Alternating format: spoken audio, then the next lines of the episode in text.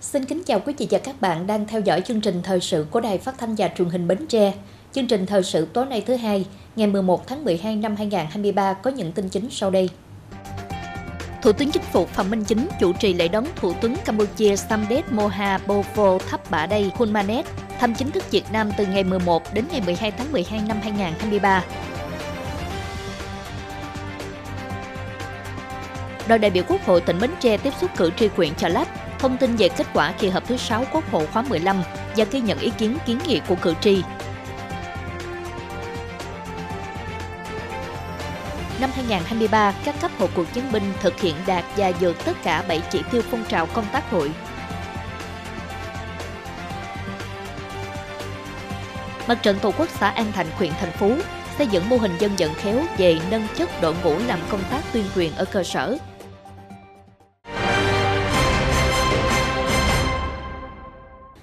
Thưa quý vị, sáng ngày 11 tháng 12 tại Phủ Chủ tịch, Thủ tướng Phạm Minh Chính chủ trì lễ đón Thủ tướng Campuchia Samdech Moha Bovor Thipadei Hun Manet thăm chính thức Việt Nam từ ngày 11 đến ngày 12 tháng 12 năm 2023. Đây là chuyến thăm chính thức Việt Nam đầu tiên của Thủ tướng Hun Manet trên cương vị mới, góp phần tăng cường hơn nữa mối quan hệ tốt đẹp giữa hai nước Campuchia-Việt Nam.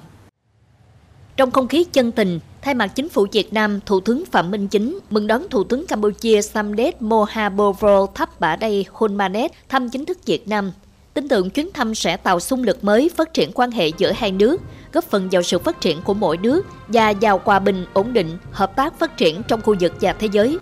Sau 56 năm thiết lập quan hệ ngoại giao, nhất là gần 20 năm quan hệ láng giềng tốt đẹp, hữu nghị truyền thống, hợp tác toàn diện bền vững lâu dài giữa Việt Nam và Campuchia không ngừng được củng cố và phát triển trên mọi lĩnh vực. Trên đà quan hệ phát triển tốt đẹp, hai bên mong muốn tiếp tục phát huy các thành quả đạt được, tăng cường quan hệ chặt chẽ và mở rộng hợp tác hơn nữa trên các lĩnh vực, triển khai sâu sát các nội dung hai bên đã thỏa thuận nhằm góp phần thiết thực vào việc củng cố và nâng cao hiệu quả hợp tác giữa hai nước. Sau lễ đón, hai thủ tướng di chuyển tới trụ sở chính phủ để tiến hành hội đàm. Trước khi hội đàm, Thủ tướng Phạm Minh Chính và Thủ tướng Campuchia Hun Manet cùng tham quan trưng bày ảnh về đất, con người và quan hệ tốt đẹp Việt Nam-Campuchia. Theo chương trình thăm chính thức Việt Nam, Thủ tướng Campuchia sẽ có các cuộc hội đàm, hội kiến với lãnh đạo cấp cao nhất của Đảng, Nhà nước Việt Nam để rà soát kết quả hợp tác và thảo luận để thúc đẩy quan hệ hợp tác Việt Nam-Campuchia trong thời gian tới ngày càng sâu rộng, thực chất, hiệu quả. Cùng với đó, Thủ tướng Campuchia Hun Manet sẽ cùng Thủ tướng Phạm Minh Chính giao lưu với sinh viên Việt Nam và dự diễn đàn doanh nghiệp Việt Nam-Campuchia.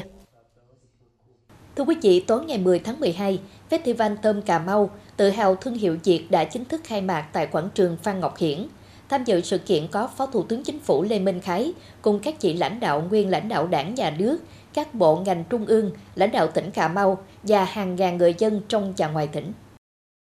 Với chủ đề Festival Tôm Cà Mau, tự hào thương hiệu Việt là thông điệp khẳng định thương hiệu tôm Cà Mau, tôm Việt, đồng thời thể hiện niềm tự hào và khát vọng phát triển thương hiệu tôm Cà Mau nói riêng và tôm Việt Nam nói chung lên tầm cao mới, thể hiện quyết tâm của tỉnh Cà Mau trong việc khẳng định vị thế tôm Cà Mau trên thị trường cả về số lượng và chất lượng, lan tỏa hình ảnh con tôm, giá trị của con tôm, văn hóa ẩm thực đa dạng và đặc sắc từ tôm đến với du khách trong và ngoài nước, bạn bè và đối tác quốc tế. Chương trình khai mạc được tổ chức với hình thức sân khấu hóa các chương trình văn nghệ mang đậm dấu ấn đặc trưng của vùng đất con người Cà Mau.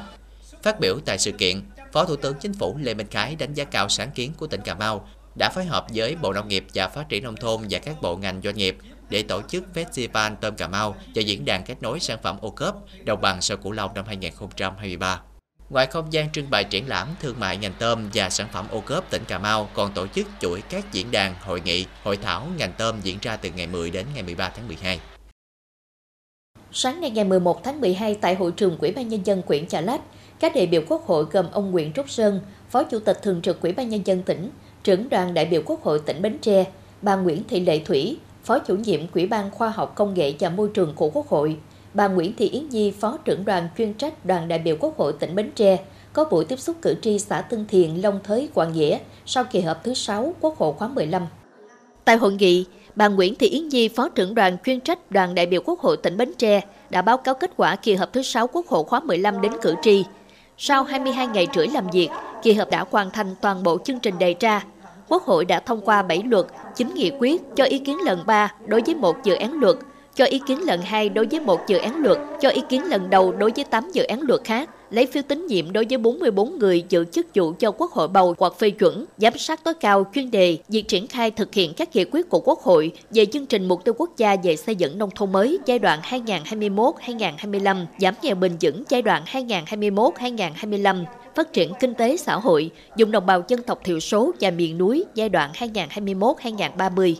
Đối với dự án luật đất đai sửa đổi là dự án luật phức tạp, có tính chất đặc biệt quan trọng, tác động rất lớn đến các hoạt động kinh tế xã hội và đời sống của người dân. Quốc hội đã thảo luận kỹ lưỡng, xem xét toàn diện thận trọng và quyết định chưa thông qua luật này tại kỳ họp thứ 6 để có thêm thời gian tiếp tục hoàn thiện các phương án chính sách quan trọng, bảo đảm chất lượng tốt nhất các văn bản liên quan để thực hiện có hiệu quả sau khi luật ban hành. Cử tri đã bày tỏ vui mừng trước kết quả của kỳ họp thứ 6 Quốc hội khóa 15 và những hoạt động tích cực của đoàn đại biểu Quốc hội tỉnh. Đồng thời, có một số ý kiến kiến nghị tập trung vào một số nội dung như chế độ về lương của giáo viên mầm non, tình hình giá điện cao, lịch cúp điện không đúng với thông báo, vấn đề ô nhiễm môi trường nước ở kênh Đồng Khởi ngày càng nghiêm trọng, quốc lộ 57, nhiều ổ gà, tiềm ẩn nhiều nguy cơ tai nạn giao thông, tình trạng lấn chiếm lòng lề đường. Cử tri cũng đã phản ánh nhiều vướng mắc trong thực hiện quy định pháp luật về đất đai, quan tâm nhiều đến nạn tham nhũng ngày càng gia tăng, đề nghị tăng mức hình phạt cao hơn để răn đe. Các ý kiến kiến nghị của cử tri được lãnh đạo sở, ban ngành liên quan giải trình thỏa đáng theo thẩm quyền, đồng thời nhận trách nhiệm đối với những vấn đề chưa giải quyết thỏa đáng. Phát biểu kết thúc hội nghị, ông Nguyễn Trúc Sơn, Phó Chủ tịch Thường trực Ủy ban Nhân dân tỉnh, trưởng đoàn đại biểu Quốc hội tỉnh Bến Tre, trân trọng ghi nhận tiếp thu đầy đủ ý kiến của cử tri để kiến nghị lên các cơ quan cấp trên, đồng thời phân tích, giải trình một số vấn đề mà cử tri quan tâm. Thưa quý vị và các bạn, sáng ngày 11 tháng 12, Hội Cựu chiến binh tỉnh Bến Tre tổ chức hội nghị ban chấp hành lần thứ 4 khóa 7. Thiếu tướng Lê Công Trường, Chủ tịch Hội Cựu chiến binh tỉnh chủ trì hội nghị. Dự hội nghị có bà Nguyễn Thị Hồng Dung, Chủ tịch Ủy ban Mặt trận Tổ quốc Việt Nam tỉnh, đại diện lãnh đạo Ban dân vận tỉnh ủy, các đồng chí ủy viên Ban chấp hành Hội Cựu chiến binh tỉnh và đại diện lãnh đạo Hội Cựu chiến binh các huyện, thành phố. Trong năm 2023, các cấp hội tập trung triển khai thực hiện tốt nhiệm vụ theo nghị quyết Ban chấp hành đề ra. Tất cả 7 chỉ tiêu đều đạt và vượt kế hoạch, nổi bật là hầu hết cán bộ, hội viên cựu chiến binh tư tưởng kiên định vững vàng, chấp hành nghiêm đường lối chủ trương của Đảng, chính sách pháp luật của nhà nước, tích cực triển khai thực hiện nhiệm vụ theo tinh thần thi đua đồng khởi mới, đẩy mạnh vận động thực hiện công tác an sinh xã hội, đền ơn đáp nghĩa, chăm lo hỗ trợ phát triển đời sống kinh tế cho hội viên, tích cực tham gia các phong trào thi đua, đạt nhiều kết quả quan trọng, nhất là trong vận động xây dựng nhà tình nghĩa đồng đội, cầu đường, giao thông nông thôn, góp phần thiết thực xây dựng nông thôn mới, đô thị văn minh. Tại hội nghị, các đại biểu đã tập trung thảo luận, chỉ ra những ưu điểm, khuyết điểm và đề xuất nhiều giải pháp để thực hiện hiệu quả công tác hội năm 2024. Kết luận hội nghị, bà Nguyễn Thị Hồng Dung, Chủ tịch Ủy ban Mặt trận Tổ quốc Việt Nam tỉnh, ghi nhận và đánh giá cao hiệu quả các phong trào công tác hội đối với nhiệm vụ phát triển kinh tế xã hội, đảm bảo quốc phòng an ninh, xây dựng Đảng và hệ thống chính trị của địa phương. Đồng thời đề nghị các cấp hội cựu chiến binh đoàn kết, phát huy phẩm chất truyền thống bộ đội cụ Hồ, tiếp tục quán triệt triển khai các nghị quyết của Trung ương Hội, tỉnh ủy, phát huy vai trò nêu gương tiên phong đi đầu của cán bộ hội các cấp, nâng cao chất lượng, đổi mới phương pháp làm việc khoa học, hiệu quả, bám sát cơ sở,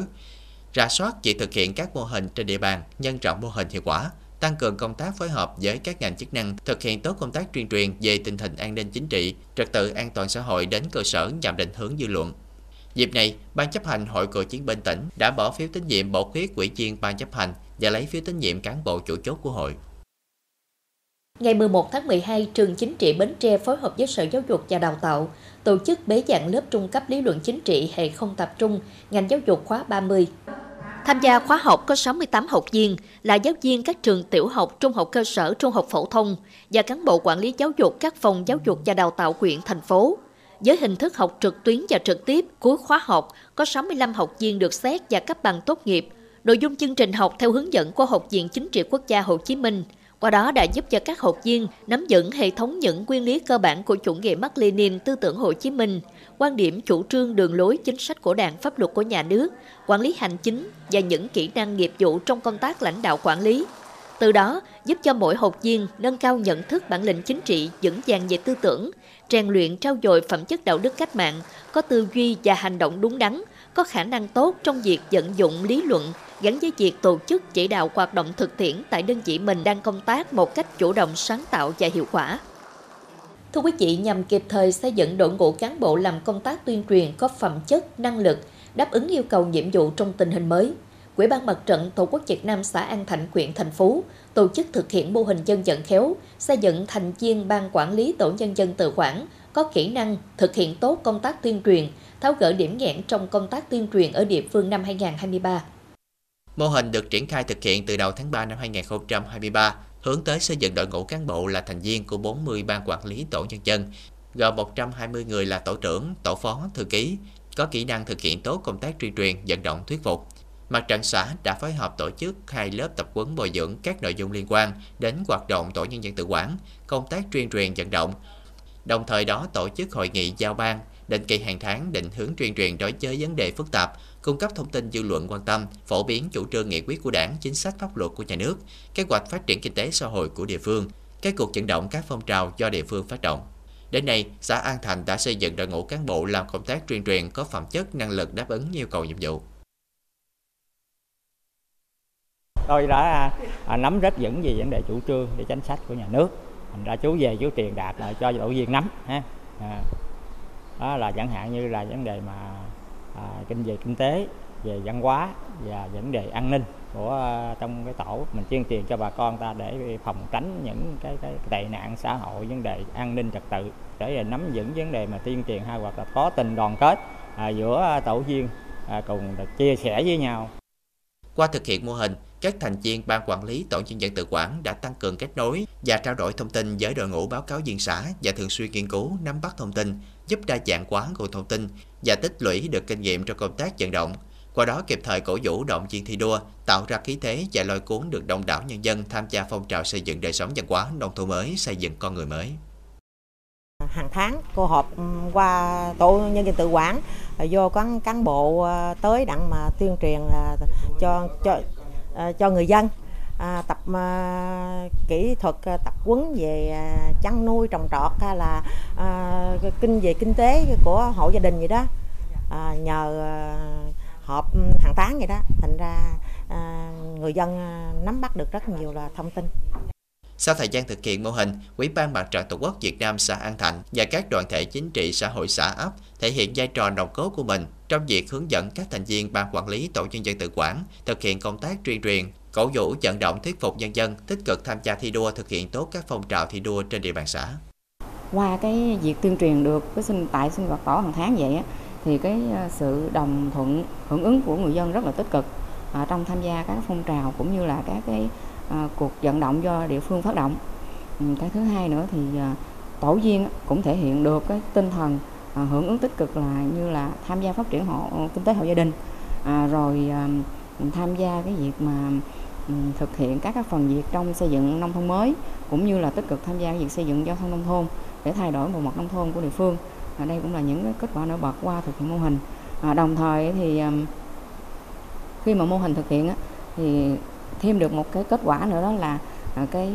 hệ thống mà cung cấp thông tin của mình nó chính thống hơn, nó chính xác hơn, nó tạo điều kiện gần gũi với cái cuộc sống của cộng đồng dân cư hơn. Chính vì vậy mà cũng thu hút được tổ viên tham gia sinh hoạt tổ hàng tháng tốt hơn. Thông qua cái mô hình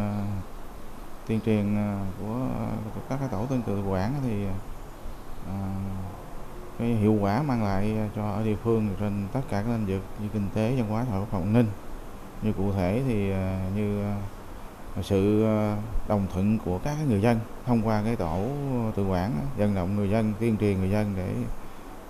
được cái sự đồng thuận của người dân thực hiện các cái tuyến đường trên địa bàn, mang lại cái sự đồng thuận cao về cái lĩnh vực các cái mô hình kinh tế, mô hình về cái phong trào, phát động phong trào bảo vệ Tổ quốc. Thông qua cái mô hình tuyên truyền của các cái tổ tự quản thì người dân trên địa bàn tích cực tham gia các hoạt động mà địa phương, đặc biệt là của Ủy ban xã tuyên truyền và tổ chức thực hiện, triển khai thực hiện. Có thể nói thành công của mô hình dân vận khéo xây dựng thành viên ban quản lý tổ nhân dân tự quản có kỹ năng thực hiện tốt công tác tuyên truyền, tháo gỡ điểm nghẽn trong công tác tuyên truyền ở địa phương năm 2023 của Mặt trận Tổ quốc xã An Thạnh và công tác tuyên truyền luôn được đổi mới, đa dạng hóa về hình thức theo hướng tiếp cận sát đối tượng để tuyên truyền phù hợp, tuyên truyền lồng ghép vào các buổi họp lệ kỳ tổ nhân dân tự quản tiến hành theo từng nhóm nhỏ đã làm tăng hiệu quả tuyên truyền vận động quần chúng nhân dân, tạo sự đồng thuận cao trong xã hội. Tiếp theo chương trình thời sự tối nay là tiết mục đời sống dân sinh với những thông tin nổi bật. Đoàn viên công đoàn cơ sở Công ty Cổ phần Đông Hải Bến Tre với những đề tài sáng kiến mang lại hiệu quả cao về kinh tế kỹ thuật. Câu lạc bộ thể dục dưỡng sinh xã Bình Hòa, huyện Giồng Trôm tập hợp đông đảo chị em cùng sở thích duy trì hoạt động hiệu quả nhiều năm liền.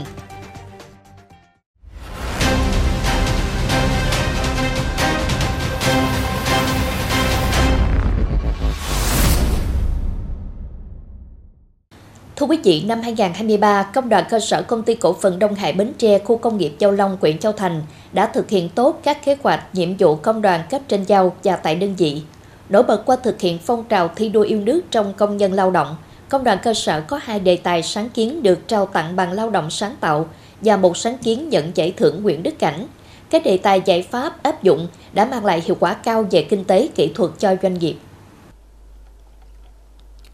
Các đề tài sáng kiến ở Công đoàn cơ sở Công ty Cổ phần Đông Hải Bến Tre gồm sáng kiến đề xuất đấu nối đường ống từ bơm nước pha loãng đang dư công suất cấp nước, pha loãng thay cho máy bơm của đoàn viên Trần Thị Hương, ca trưởng Bột Di Sinh, nhà máy giấy Giao Long. Hiệu quả mang lại nhằm tối ưu hóa hệ thống do mình kiểm soát và nâng cao sản lượng, chất lượng sản phẩm cho công ty, đồng thời tiết kiệm được chi phí sản xuất. Đoàn viên Nguyễn Văn Thuần, tổ trưởng nạp liệu xử lý bột với sáng kiến được áp dụng trong sản xuất giấy ở công ty, nhằm giảm lượng điện tiêu thụ nhà máy khi hoạt động. Đề tài được áp dụng tại doanh nghiệp. Từ tháng 1 năm 2022 đến nay, hiệu quả mang lại tiết kiệm được chi phí trên 1,3 tỷ đồng mỗi năm. Đoàn viên Phùng Tấn Lượng, công nhân tổ máy xeo, với giải pháp giúp thiết bị sản xuất tạo ra sản phẩm giấy nhiều hơn ban đầu, hiệu quả giải pháp mang lại tiết kiệm được 5 phút trên mỗi lần đứt dây, trung bình mỗi tháng đứt 39 lần, với tổng số tiền làm lợi trên 1,2 tỷ đồng mỗi năm và được doanh nghiệp áp dụng từ tháng 10 năm 2020. Trong thời gian vừa qua tại công ty thì các cộng đoàn viên của mình đã có rất nhiều mà cải tiến và sáng kiến dành cho công ty. Thì để đáp lại những sáng kiến và cải tiến đó thì công ty cũng có khen thưởng các cộng đồng viên xuất sắc đó. Nhưng trong một số sáng kiến đó sẽ có những sáng kiến nổi bật, nổi trội nhất thì đã được Tổng Liên đoàn Lao động Việt Nam mình là trao tặng bằng lao động sáng tạo, bằng giải thưởng Nguyễn Đức Cảnh. Thì những sáng kiến đó đã góp phần cho công ty là giảm một lượng chi phí sản xuất rất là lớn, rồi nâng cao được chất lượng sản phẩm, tạo lại một thu lợi nhuận lớn cho cái công ty của mình. Trong thời gian tới thì tôi có đề xuất với ban giám đốc nhà máy về cái thay đổi, cái cải tiến về cái cách vận hành của cái cụm Dưới Đất. Thay vì hiện tại cụm Dưới Đất thì chạy 24/24 thì sẽ bây giờ cải tiến là sẽ chạy gián đoạn là khoảng 18 giờ trên ngày, thì mình sẽ tiết kiệm được 6 giờ trên ngày, thì tính cái công suất điện thì nguyên cụm là khoảng 305 kW trên giờ. Thì theo cái đề xuất này thì sẽ tiết kiệm được là 6 giờ trên ngày, thì tính ra là cái công suất tiết kiệm được là 1.840 kW trên ngày, tiết kiệm được cái chi phí sản xuất. Về Công ty Cổ phần Đông Hải Bến Tre chuyên lĩnh vực sản xuất giấy và bao bì cát tông, việc giảm chi phí sản xuất, thời gian không chỉ là một nhu cầu tất yếu mà còn là chìa khóa để gia tăng tính cạnh tranh của sản phẩm giữa các doanh nghiệp. Các sáng kiến đề tài được công nhận có hiệu quả của các công đoàn viên tại công ty, góp phần tích cực trong hoạt động sản xuất kinh doanh của công ty. Tổng giá trị làm lợi của 3 đề tài giúp tiết kiệm ước tính là trên 3 tỷ đồng mỗi năm.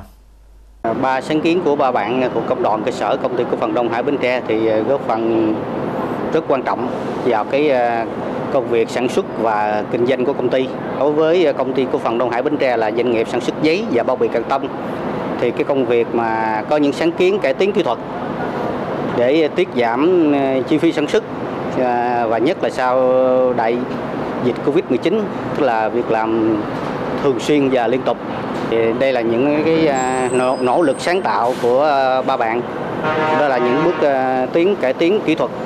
để áp dụng trong nhà máy. Công ty có rất nhiều sáng kiến, nhưng mà công đoàn cơ sở đã chọn những sáng kiến tiêu biểu và nổi bật nhất, nghị lên công đoàn cấp trên để tham gia cái chương trình là 1 triệu sáng kiến của Tổng Liên đoàn Lao động Việt Nam. Thời gian tới, các cấp công đoàn và công đoàn cơ sở tiếp tục phát động rộng rãi phong trào thi đua yêu nước trong đoàn viên, người lao động về phát huy tìm tòi những giải pháp sáng kiến có hiệu quả phục vụ cho ngành, cơ quan đơn vị trong thực hiện nhiệm vụ. Qua đây, nhằm thực hiện tốt lời dạy của Chủ tịch Hồ Chí Minh, sáng kiến và kinh nghiệm là của quý chung cho cả dân tộc. Không biết quý trọng sáng kiến và kinh nghiệm tức là lãng phí của dân tộc. Thưa quý vị, thực hiện chương trình phối hợp với Bộ Giáo dục và Đào tạo, Ủy ban An toàn Giao thông Quốc gia và công ty Honda Việt Nam về việc trao tặng mũ bảo hiểm cho học sinh lớp 1 năm học 2023-2024 với chủ đề Giữ trọn ước mơ. Sáng nay ngày 11 tháng 12, Sở Giáo dục và Đào tạo, Ban An toàn Giao thông tỉnh, Công ty trách nhiệm hữu hạn Honda Quỳnh Thành Bến Tre phối hợp tổ chức trao mũ bảo hiểm cho các em học sinh tại trường tiểu học Bến Tre. Tại buổi lễ, công ty Honda Việt Nam đã trao tặng gần 300 mũ bảo hiểm cho các em học sinh khối lớp 1 của trường tiểu học Bến Tre. Đây là hoạt động nhằm góp phần nâng cao ý thức đội mũ bảo hiểm cho các em học sinh ngay từ khi còn ngồi trên ghế nhà trường để đảm bảo an toàn cho các em khi đến trường hàng ngày.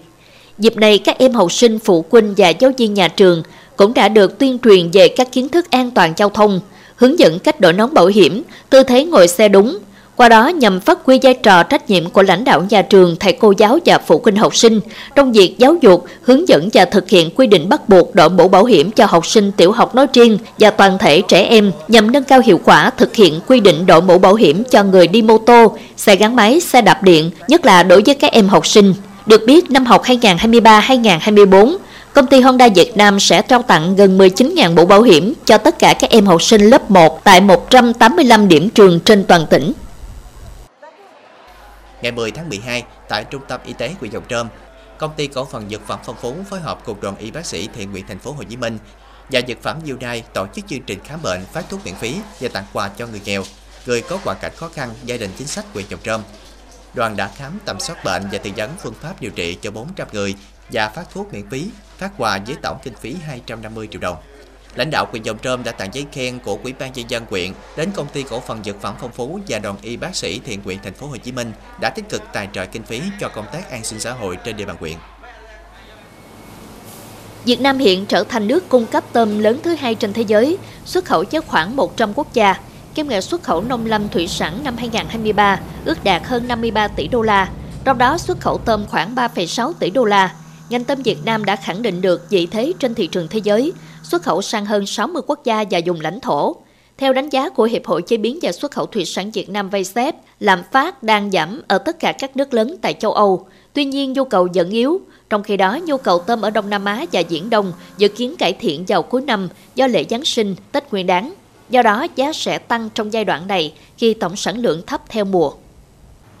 Thưa quý vị và các bạn, cùng với sự phát triển của phong trào thể dục dưỡng sinh cả nước và tỉnh nhà, Câu lạc bộ Thể dục dưỡng sinh xã Bình Hòa, huyện Dòng Trôm được thành lập khá sớm vào tháng 1 năm 2007, từ một nhóm chị em phụ nữ có niềm yêu thích môn thể dục dưỡng sinh. Đến ngày 30 tháng 12 năm 2008, câu lạc bộ được Sở Văn hóa Thể thao và Du lịch Bến Tre công nhận câu lạc bộ đạt chuẩn. Qua gần 16 năm, câu lạc bộ luôn duy trì hoạt động thường xuyên và đạt nhiều thành tích qua các cuộc biểu diễn, hội thi trong và ngoài tỉnh. Lúc mới thành lập, chỉ có một nhóm nhỏ các chị em phụ nữ tham gia, nhưng qua công tác vận động, câu lạc bộ thể dục dưỡng sinh xã Bình Hòa đã thu hút nhiều thành viên. Hiện tại câu lạc bộ có 14 thành viên đều là nữ. Thành viên có tuổi đời cao nhất là bà Bùi Thị Hiền, năm nay đã 72 tuổi. Thành viên nhỏ tuổi nhất cũng đã 54 tuổi. Câu lạc bộ thành lập ban chủ nhiệm gồm chủ nhiệm, phó chủ nhiệm và huấn luyện viên. Câu lạc bộ hoạt động theo hình thức tự quản, tự nguyện, tự trang trải. Các trang thiết bị, dụng cụ, trang phục tập luyện và thi đấu, các chị đều tự mua sắm. Cái mà quan trọng nhất là ý thức là sức khỏe là quan trọng, và tụi chị tập luyện để mà nâng cao sức khỏe, sống vui, sống khỏe. Cái thứ hai nữa là cái tinh thần đoàn kết giữa cái thành viên, từ ban chủ nhiệm tới thành viên. Rồi huấn luyện viên thì có năng khiếu, nhiệt tình, năng nổ, hướng dẫn. Rồi chị em tập luyện với cái tính là tự lực, tự giác cao để mà nhằm mục đích là nâng cao sức khỏe là cái vậy. Rồi hai nữa là tranh thủ sự giúp đỡ của ví dụ như chính quyền, như là ủy ban hay là trung tâm sức khỏe cộng đồng, trung tâm văn hóa để mà duy trì cái phong trào. Các thành viên câu lạc bộ với nhiều thành phần khác nhau, bao gồm công chức, viên chức đang làm việc và nghỉ hưu. Số còn lại làm nghề nông, buôn bán nhỏ.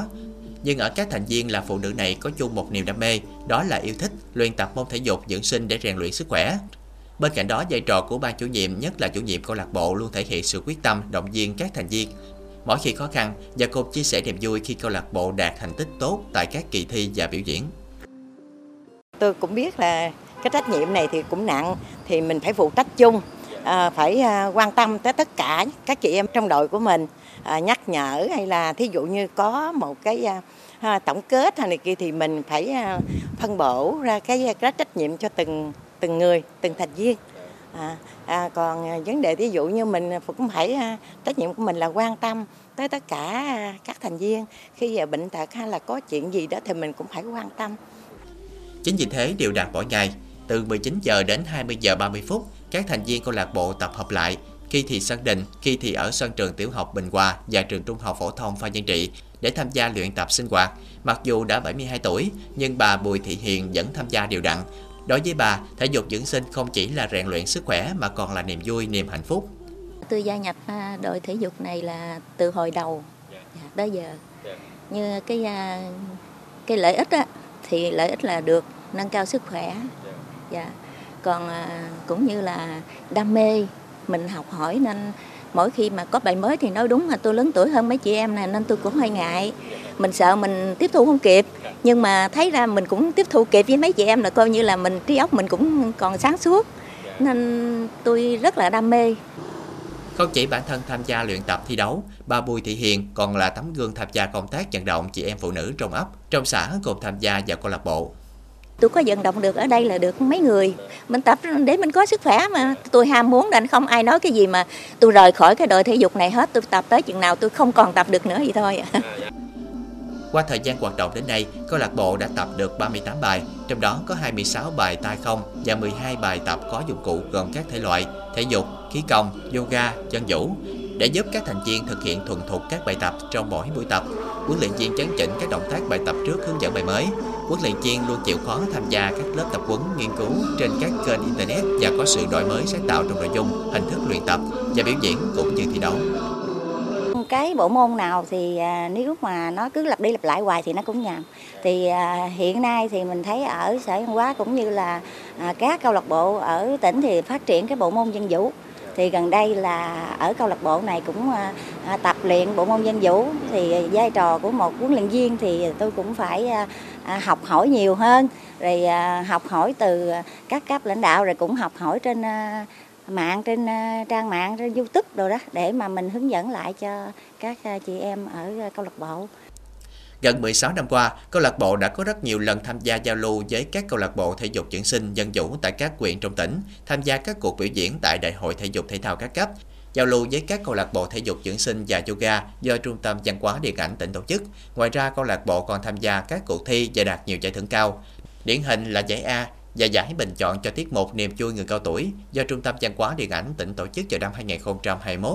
Giải A cuộc thi ẩm thực món ngon xứ dừa năm 2022, giải ba liên quan hát ru dân ca và dân vũ do Hội Liên hiệp Phụ nữ tỉnh Bến Tre tổ chức năm 2023, giải A và giải B chuyên đề tại liên quan các câu lạc bộ, đội nhóm sở thích nhân kỷ niệm Ngày Quốc tế Người Cao Tuổi. Với sự duy trì hoạt động thường xuyên có hiệu quả cao, đóng góp tích cực vào phong trào thể dục thể thao quần chúng của địa phương và của tỉnh, cùng với thành tích đã đạt được, câu lạc bộ thể dục dưỡng sinh xã Bình Hòa đã được đề nghị Sở Văn hóa Thể thao và Du lịch tặng giấy khen cho câu lạc bộ thể thao cơ sở tiêu biểu giai đoạn 2021-2023. Thiết thực hưởng ứng các hoạt động chào mừng kỷ niệm 79 năm ngày thành lập Quân đội Nhân dân Việt Nam 22 tháng 12 năm 1944, 22 tháng 12 năm 2023. Trung tâm Văn hóa Thể thao và Truyền thanh huyện Châu Thành tổ chức giao lưu bóng đá mini nam với các đơn vị, Ban Chỉ huy Quân sự huyện Châu Thành, Công đoàn cơ sở Khối Dẫn và Công đoàn cơ sở xã Giao Long. Sau một buổi thi đấu sôi nổi, các vận động viên đã thể hiện tinh thần thể thao, đoàn kết trung thực cao thượng, cống hiến nhiều pha bóng đẹp. Thông qua hoạt động này nhằm tạo sân chơi bổ ích để cán bộ chiến sĩ cùng công đoàn viên rèn luyện sức khỏe, giao lưu trao đổi kinh nghiệm, góp phần xây dựng và củng cố mối quan hệ phối hợp gắn bó giữa các đơn vị trong thời gian tới. Tiếp tục chương trình là dự báo thời tiết cho đêm nay và ngày mai.